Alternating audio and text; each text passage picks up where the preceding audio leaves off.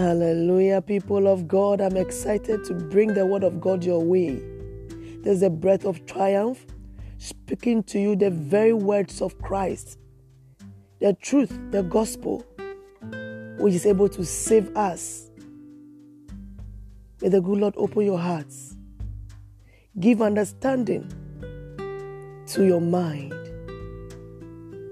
even as you pay attention to the message He has for you.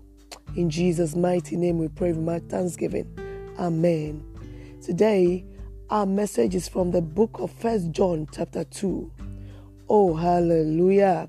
Verse 4 to 5. It says that uh, whoever says, I know him, I perceive, recognize, but fails to keep and obey his commandments is a liar, and the truth is not in him. When you know somebody, you know what he or she likes. So it is with the Word of God. Or so it is when you have a personal relationship with God. You need to know what is important to Him. He says you need to keep my commandments. Otherwise, you lie to know me. How do you keep His commandments without knowing it? May the good Lord strengthen you to learn His word. He says that if you do not keep and obey my commandments, then you are a liar. The truth is not in you. What is the truth? The truth is the word of God. The truth is the word of God. So, those of us who say we are Christians and we do not know what is in Scripture and all that pertains to life and godliness, we are not aware. But we perceive that we are Christians. The Bible says they lie. Go deep into your spirit, man, and ask yourself whether you really know Him. Does the word dwell in you richly? He said, the word of God dwell in you richly. How deep is the word of God inside of you? He says, If you think that you know Him, you recognize Him, but you fail to keep and obey His commandments, you are a liar. Think about these things and see where you stand. Verse 5 says, But he who keeps his word truly in him has the love of and for God been perfected. By this we may perceive that we are in him.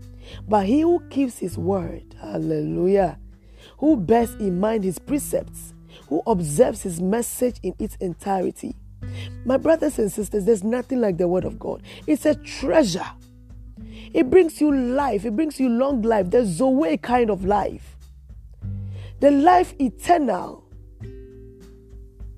It says that if the spirit that rose Jesus from the grave dwells in you, it will quicken your mortal body. He says that truly in him has the love of God been perfected. If you don't know the word, the love of God has not been perfected in you. If you don't keep his commandments, the love of God is not perfected in you. It will be difficult to show the world that you have a father who is love. You cannot act like your father. There was a young lady that I was preaching to some time ago, and I asked her, How do you know the Word of God?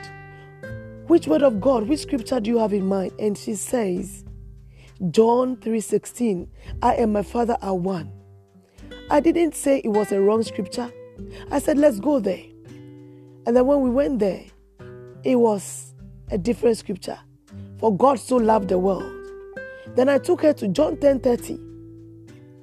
And it said, I and my father are one. In other words, she's supposed to be acting like the father. So I asked him, Who is your father?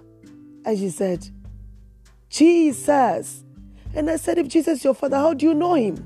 And he said, I have to take his picture and look at it, and then I'll know him. And I said, No, no, no, no, young lady. You don't take his picture. You pick the word of God. What is God saying about you? You are the express image of this God. And if you are the express image of this God, then you should be acting like him. You should keep his word.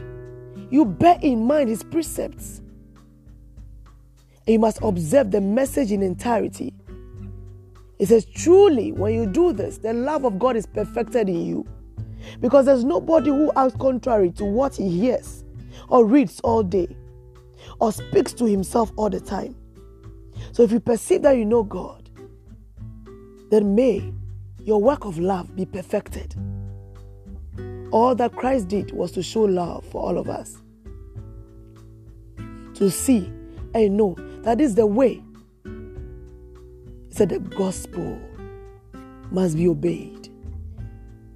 People of God, there's nothing like having the express image of the living God because there's so much power that is made available unto you. If only you will have this image, if only you walk in these teachings. I pray for you that your love for the word would increase. I pray for you that the Spirit of God will quicken you, that the love of God will be perfected in you, and then you will know that you really know God. If you are walking contrary to the word of God, the Bible says that you are a liar. Look within yourself deeply and meditate and know who you are. And from when you are falling, you begin to transform from there. May the good Lord help us, help us to keep his precepts. Hallelujah. In Jesus' name, amen. See you one more time as the breath of triumph comes to you. In Jesus' name, amen.